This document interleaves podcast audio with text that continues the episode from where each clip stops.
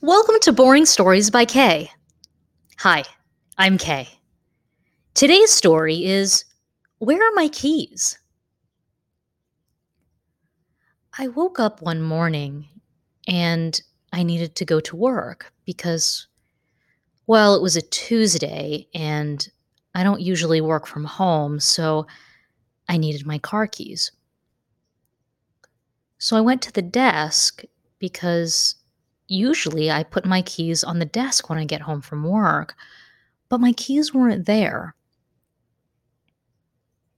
So I thought, well, maybe they're on the kitchen counter.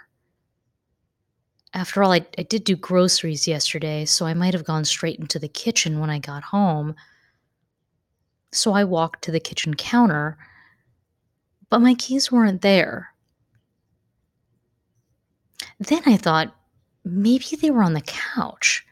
So I walked over to the living room, but my keys weren't on the left armrest and they weren't on the right armrest. And I didn't see them between the cushions, but I didn't really lift up the cushions. I just kind of peeked between them. But I assumed they weren't there. So then I thought, maybe they're in the blazer that I wore to work yesterday.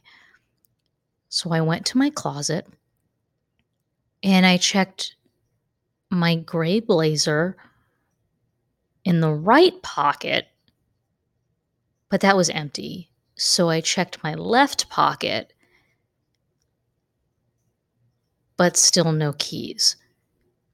Then I remembered I actually wore my trench coat to work because it was raining.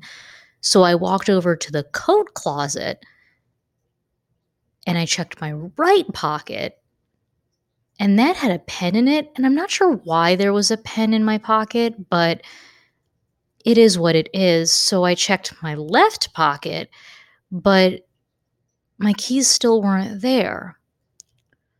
So then I decided to go back to the desk and I looked on the top of the desk on the hutch.